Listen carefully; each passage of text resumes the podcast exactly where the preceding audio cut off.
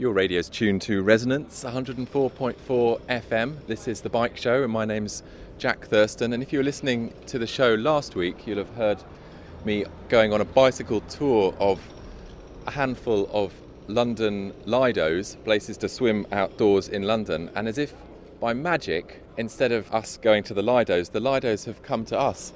We have Southwark Lido, which is mushroomed up just around the corner from Resonance F M studios on Borough High Street. And that's where I am today.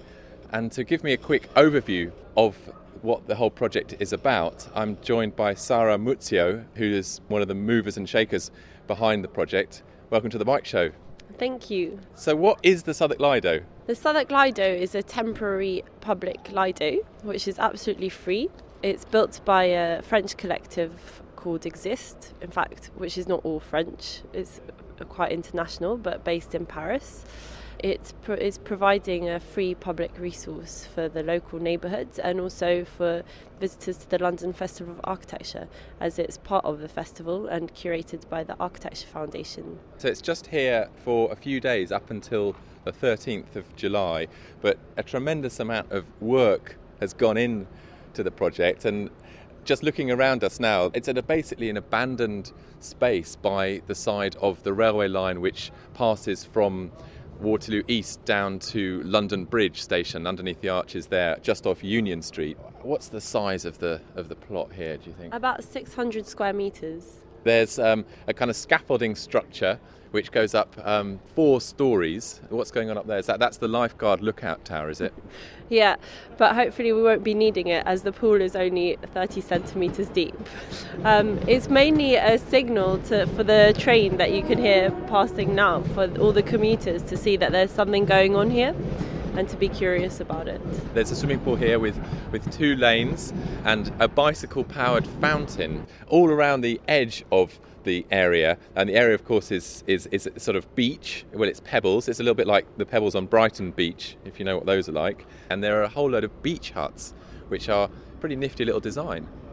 Yeah, the beach huts have been designed by our colleague Alex Romer.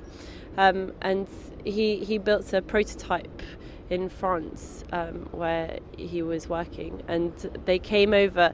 The frame was already built and we assembled them here, and they've been covered in um, in thermo-retractable plastic. There's a, a, a sort of area where there's a bar and a whole lot of flip-flops hanging up, just waiting for people to slip their feet into them. How many people have been working on, on the site?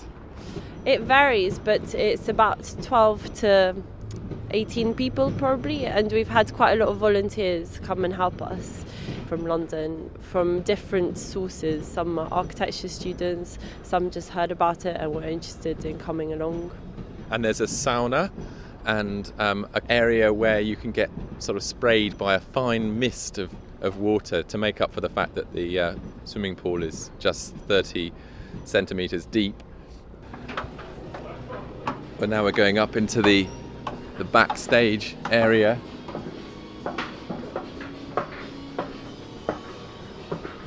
To get a panoramic view of the site here.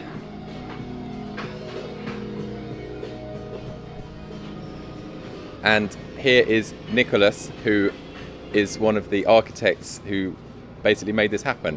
How do you feel just on the eve of opening?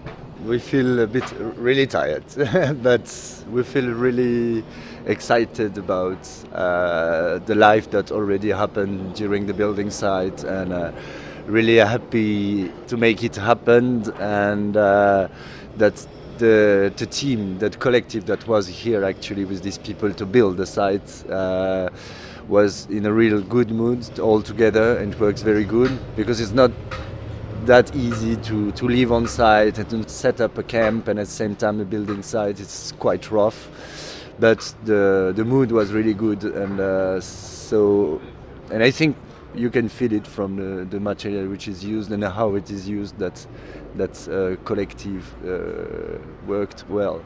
Is this going to have an impact and a life after the end of the London Festival of Architecture? Um, or is it all just going to disappear? If it's going to disappear, the life after can be just a story in the mind of people in the uh, some movies on the web, some pictures, and uh, that the, the story has been here, like a ghost, stay at, uh, as a ghost.